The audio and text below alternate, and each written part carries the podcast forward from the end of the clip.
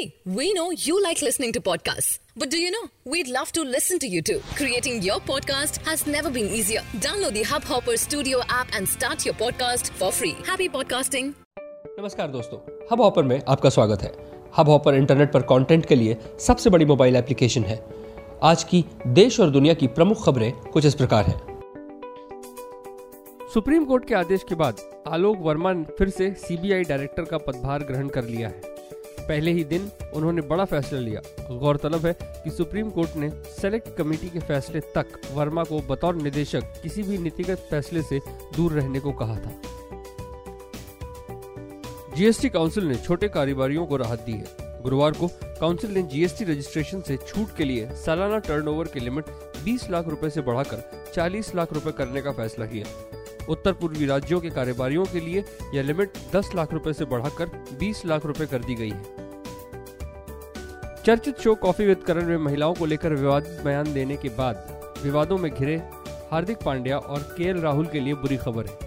BCCI में COA के chairman Vinod Rai ने दोनों खिलाड़ियों पर दो वनडे मैच का बैन लगाने की सिफारिश की है।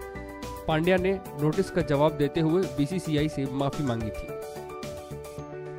अमेरिका मेक्सिको बॉर्डर पर दीवार बनाए जाने के लिए फंडिंग पर राष्ट्रपति डोनाल्ड ट्रंप ने डेमोक्रेट सांसदों के साथ बैठक की। इस प्रोजेक्ट के लिए डेमोक्रेटिक नेताओं के राज़ी न होने पर ट्रंप नाराज़ दिखाई दिए। वे इस बैठक से मेज पर हाथ पटक कर बाहर निकल गए। उन्होंने ट्वीट किया, ये बैठक वक्त की बर्बादी थी।